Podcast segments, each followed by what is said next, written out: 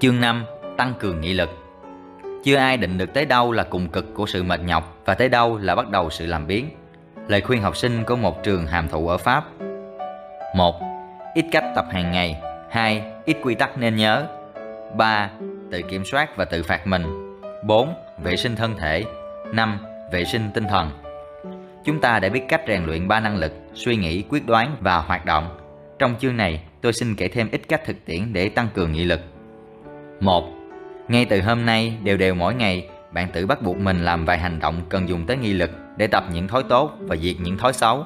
Chẳng hạn, bạn quen dậy trễ thì sáng mai nhất định dậy trước giờ đi. Bạn quen nằm ráng trên giường 5-10 phút sau khi thức dậy thì sáng mai bỏ tật đó đi mà nhảy xuống sàn liền. Bạn không tập thể dục mỗi sáng và mỗi tối ư? Tối nay bạn sẽ tập 10 phút trước khi ngủ. Ăn xong, bạn thường hút một điếu thuốc ư? Sau bữa cơm trưa nay, thử bỏ lệ đó xem được không? Rồi ngày mai bỏ hút sau bữa tối, ngày mốt sau bữa điểm tâm. Cứ thay đổi như thế để diệt thói quen. Mỗi ngày bạn hút bao nhiêu điếu? Hết một gói. Các y sĩ cho như vậy là quá nhiều, sao không rút lần lần đi? Chẳng hạn trong 4 năm ngày đầu, bớt mỗi ngày hai điếu, rồi cứ mỗi tuần sau bớt thêm hai điếu nữa, cho tới khi chỉ còn hút mỗi ngày 5 6 điếu. Nếu bỏ được luôn thì càng hay, nghị lực của bạn lúc đó đã tăng lên nhiều lắm đấy. Bạn thường trễ trong việc hồi âm cho bạn bè, bà con. Lần sau nhận được thư của ai bạn nhớ trả lời liền, đừng để đến ngày mai việc gì có thể làm hôm nay được. Bạn lại có thói nhận được thư thì xé ra coi ngay, nhiều khi trước mặt những người lạ, như vậy có vẻ không lịch sự. Ráng tự chủ một chút nào, dù nhận được thư mà bạn mong đợi từ lâu thì cũng để đó, 15 phút sau sẽ đọc. Bạn phải ôm gói dài mới ngủ được ư? Hồi tản cư bạn có vác theo gói dài để ôm không? Từ ngày mai chúng ta đánh giày lấy, đánh cho thật bóng, không cần mượn người ở nữa. Bạn đồng ý chứ? Bạn bảo trưa không có báo để đọc thì ngủ không được. Đó cũng là một thói quen, không hại lắm, nhưng diệt đi thì chỉ có lợi. Bạn hay chen tiếng Pháp vào giữa một câu tiếng Việt ư? Bây giờ người ta không thích cái thói đó nữa rồi. Nó tỏ rằng óc ta làm biến tìm tiếng và ta không chịu khó luyện tiếng mẹ. Nếu tự xét một cách nghiêm ngặt, ta sẽ thấy bọn mình ai cũng có hàng chục tật xấu nhỏ. Lần lần bỏ được độ 3 phần tư là có một tư cách đáng khen rồi. Khi bỏ một tật, mới đầu ta thấy khó khăn, sau nhờ thói quen ta sẽ thấy dễ dàng. Tuy nhiên, như tôi đã nói trong một chương trên, ta phải đề phòng thói quen. Nó làm cho ta không phải gắng sức nữa, mà nghị lực của ta không có dịp dùng tới. Vì vậy, khi đã tập được một thói quen tốt, nên tập thêm một thói quen khác để tự bắt ta phải gắng sức. Trong cuốn 7 bước đến thành công, Gordon Barron khuyên ta đặt trả lại trong hộp 100 cây quẹt hoặc 100 miếng giấy nhỏ, làm rất từ từ, đều đều và chú ý vào công việc. Đếm đi đếm lại trong 5 phút vài chục vật nhỏ. Khoanh tay đứng trên mặt ghế trong 5 phút. Như vậy có vẻ điên, nhất là khi có ai trông thấy. Nhưng nếu ráng giữ được điều bộ ấy, mặc dầu có người phá thì đức tự chủ đã khá mạnh rồi đấy.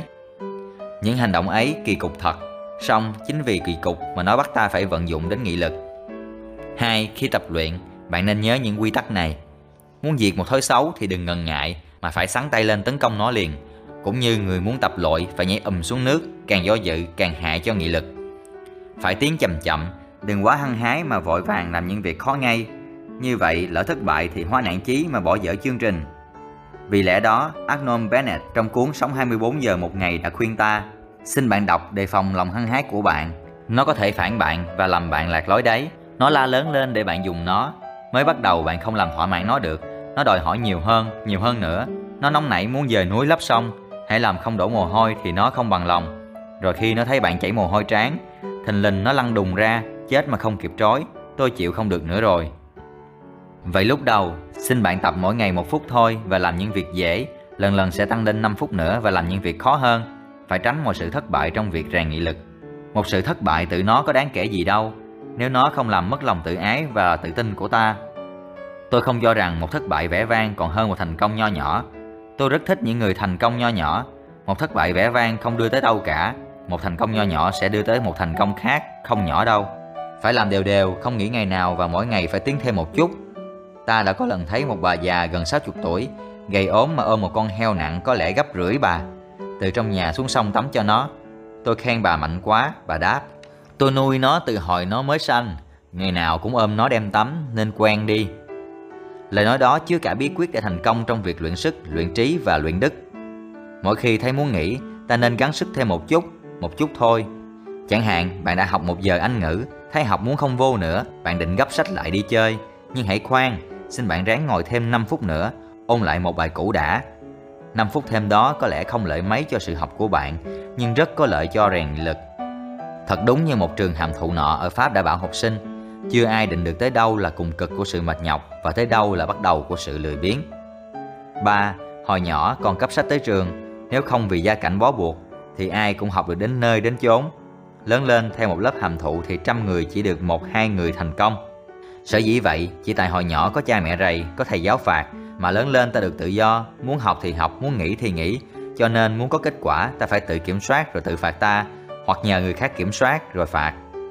Mỗi buổi tối, trước khi đi ngủ hoặc ít nhất cũng mỗi tuần một lần ta tự xét xem trong ngày đó có làm đúng theo chương trình đã định không có chú ý vào mỗi công việc không đã diệt được thói xấu nào đã tập thêm được thói tốt nào học được những gì làm được những việc gì có ích có theo đúng những lời khuyên trong sách này không ta nên ghi những thất bại và thành công vào một quyển sổ tay và mỗi tháng tổng cộng lại xem tiến hơn tháng trước được bao nhiêu nếu tiến được nhiều thì ta tự thưởng một cái gì đó nếu thụt lùi thì ta phải tự phạt bằng cách này hay cách khác chẳng hạn Luôn trong một tuần phải dậy sớm hơn 10 phút hoặc mỗi ngày hút bớt đi hai điếu thuốc.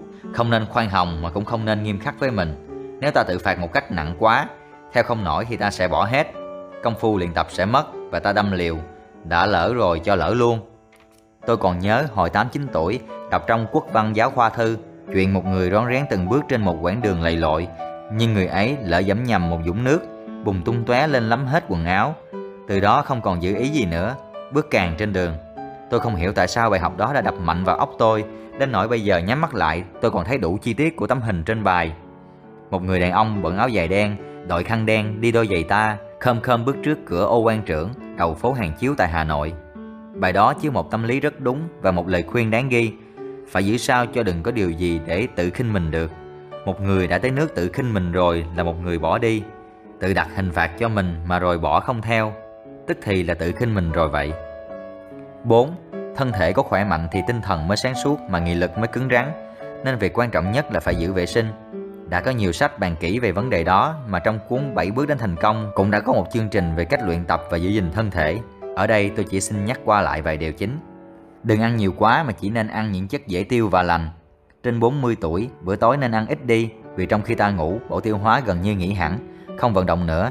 Nếu ăn nhiều sẽ không tiêu, sáng dậy thấy đắng miệng, không vui vẻ, nên đi bộ nhiều, nên tập thể dục mỗi ngày, nhất là tập thăm hô hấp, sáng khi mới tỉnh dậy và tối trước khi đi ngủ. Hít từ từ không khí trong sạch cho đầy phổi, nên thở trong 8 hay 10 giây, rồi từ từ thở ra như vậy hai chục lần. Mới ăn no đừng nên làm những việc cần suy nghĩ nhiều, kẻo dễ sinh bệnh đau bao tử. Sau 8 giờ tối cũng nên để óc nghỉ ngơi nếu suốt ngày bạn đã làm nhiều việc tinh thần và nếu bạn thường khó ngủ. Trên kia tôi đã khuyên nên tập gắng sức mỗi ngày thêm một chút Tuy nhiên đừng làm việc quá độ, sự nghỉ ngơi cũng cần như sự làm việc. Vì chỉ có nghỉ ngơi mới làm việc được. 5. Vệ sinh tinh thần cũng quan trọng như vệ sinh thân thể. Nên hãy tránh những tư tưởng hắc ám, chán nản, gần những người tự tin, có nghị lực mà đừng giao du với những kẻ bi quan. Đọc nhiều tiểu sử danh nhân. Trong cuốn Tự học để thành công, tôi đã giới thiệu những sách trong một những cuốn sách hay nhất về văn hóa và tiểu sử con người của nhà Frank Effison nếu bạn biết đọc tiếng Pháp thì trong tủ sách không nên thiếu những cuốn ấy.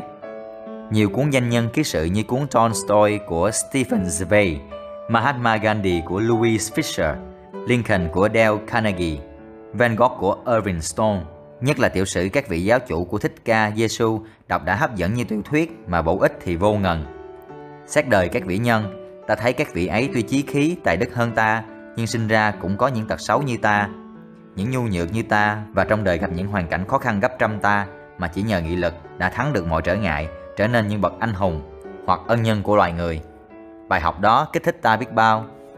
Demosthenes chẳng hạn, hồi nhỏ chỉ là một anh chàng cà lâm, ăn nói ấp a ấp úng, nhưng ông yêu nước một cách nồng nàn và biết nước Pháp ông sắp bị vua Philip xứ Macedon xâm chiếm. Ông tự nhận bổn phận hô hào đồng bào, chống Philip để cứu nước khỏi bị cái họa làm nô lệ ngoại nhân Hô hào làm sao được khi ông có tật cà lâm Cà lâm thì ai thèm nghe Ông nhất định thắng tật ấy Ra bờ biển ngậm cụi trong miệng Rồi tập hò hét đua với tiếng sóng đại dương rồi ngày đêm suy nghĩ, Tìm những chứng cứ để vạch cái giả tâm của Philip Những lời lẽ để đoàn kết đồng bào chống lại kẻ thù chung Khi đã tập luyện thuần thục rồi, Ông bèn đi chu du khắp nước, Kích thích lòng ái quốc của dân chúng, Lôi cuốn hàng ngàn, hàng vạn thính giả Diễn văn của ông hùng hồ tới nỗi vua Philip đọc xong phải khen Nếu Trẫm được nghe Demosthenes diễn thuyết, thì chắc Trẫm cũng đã cầm khí giới chống lại Trẫm rồi. Những diễn văn ấy còn lưu truyền đến ngày nay và được liệt vào những án văn bất hủ của nhân loại. Gandhi gầy như con mắm, cân sợ không được 40 kg. Trong bức hình chụp ông ngồi ở hội nghị bàn tròn bên cạnh những người anh cao lớn phôn pháp, ta có cảm tưởng ông là một người ốm đói, chỉ còn da bọc xương. Vậy mà sức mạnh tinh thần của ông kinh thiên làm cả thế giới khâm phục. Ông cầm đầu một phong trào chống thực dân lớn nhất ở đầu thế kỷ này, phong trào bất hợp tác với Anh về mọi phương diện, chính trị, kinh tế, xã hội. Phong trào lan rất mau, nhiều thẩm phán luật sư Ấn khẳng khái đốt hết âu phục, xé nát bằng cấp rồi cuốn khăn choàng đi dân không, dệt vải cây ruộng để kiếm sống. Nhiều người Ấn rút tiền gửi trong các ngân hàng Anh ra. Nhiều trường học Anh đóng cửa vì học sinh bỏ học gần hết. Nhiều cửa hàng ngoại hóa phá sản vì không ai mua. Hàng vạn người không chịu đóng thuế, không chịu đi lính cho Anh. Chính phủ Anh giận dữ hạ ngục ông, ông vui vẻ vào tù và mỗi lần người Anh xử ức thì ông tuyệt thực để phản kháng. Trước sau ông nằm khám cả chục lần, nhịn ăn non hai chục lần, nhiều lần tới bất tỉnh.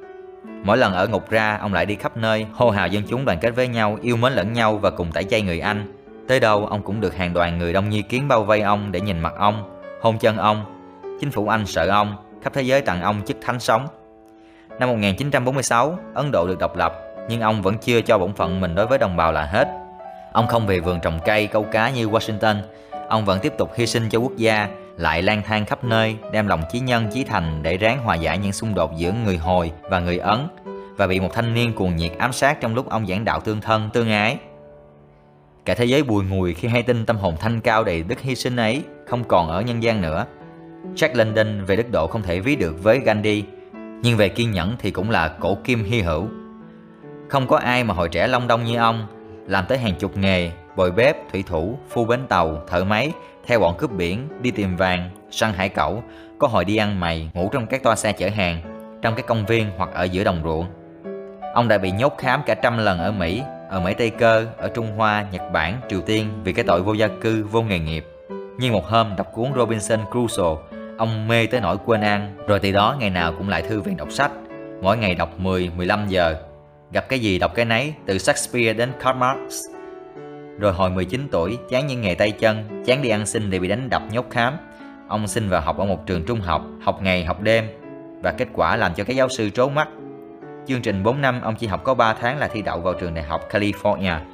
Ông nghiên cứu những tiểu thuyết nổi danh nhất thế giới để học thuộc viết rồi bắt đầu cuồng nhiệt viết. Mỗi ngày 5.000 chữ, nghĩa là 20 ngày thì xong một tiểu thuyết. Mới đầu những truyện ngắn của ông bị các nhà xuất bản gửi trả lại, ông không thất vọng, cứ tiếp tục viết. Tới khi cuốn tiếng gọi của rừng được hoan nghênh thì danh ông mỗi ngày mỗi lên như diều. Trong thời gian 15 năm, ông mất hồi 40 tuổi, trên 50 tác phẩm ra đời, nhiều cuốn được dịch ra hơn 20 thứ tiếng, bán được hàng triệu bản và làm khắp thế giới say mê. Từ đầu thế kỷ tới nay, không có tiểu thuyết gia nào trước nghèo hèn như ông mà sau thành công rực rỡ như ông. Ông được vậy là nhờ đức kiên nhẫn thắng hết mọi nghịch cảnh, rồi lợi dụng nghịch cảnh vì chính cuộc đời lang thang khắp thế giới của ông đã giúp ông tài liệu để trước tác. Tóm tắt một Mỗi ngày nên bỏ ra vài lúc để tập những thói tốt và diệt những thói xấu. Khi diệt một thói xấu, đừng nên ngần ngại mà phải tấn công liền. Phải tiến chậm chậm, mới đầu đừng hăng hái vội vàng quá, rồi mỗi ngày tiến lần lần, tập lâu hơn, làm những việc khó hơn. Phải làm đều đều, không được nghỉ ngày nào. Mỗi ngày thấy muốn nghỉ thì nên gắn thêm một chút. 2. Phải tự kiểm soát mình mỗi ngày hoặc mỗi tuần rồi tự đặt ra lệ tự thưởng phạt mình. Đừng quá khoan hồng mà cũng đừng quá nghiêm khắc với mình, phải biết tự lượng sức. 3. Nên giữ vệ sinh về thân thể. Người khỏe mạnh thì nghị lực mới cứng rắn, nhất là vệ sinh tinh thần, nghĩa là nuôi những tư tưởng lạc quan, gần gũi những người tự tin, cương nghị và đọc nhiều sách về tiểu sử vĩ nhân. Chúc các bạn thành công trong việc rèn nghị lực và thực hiện được những hoài bão của mình.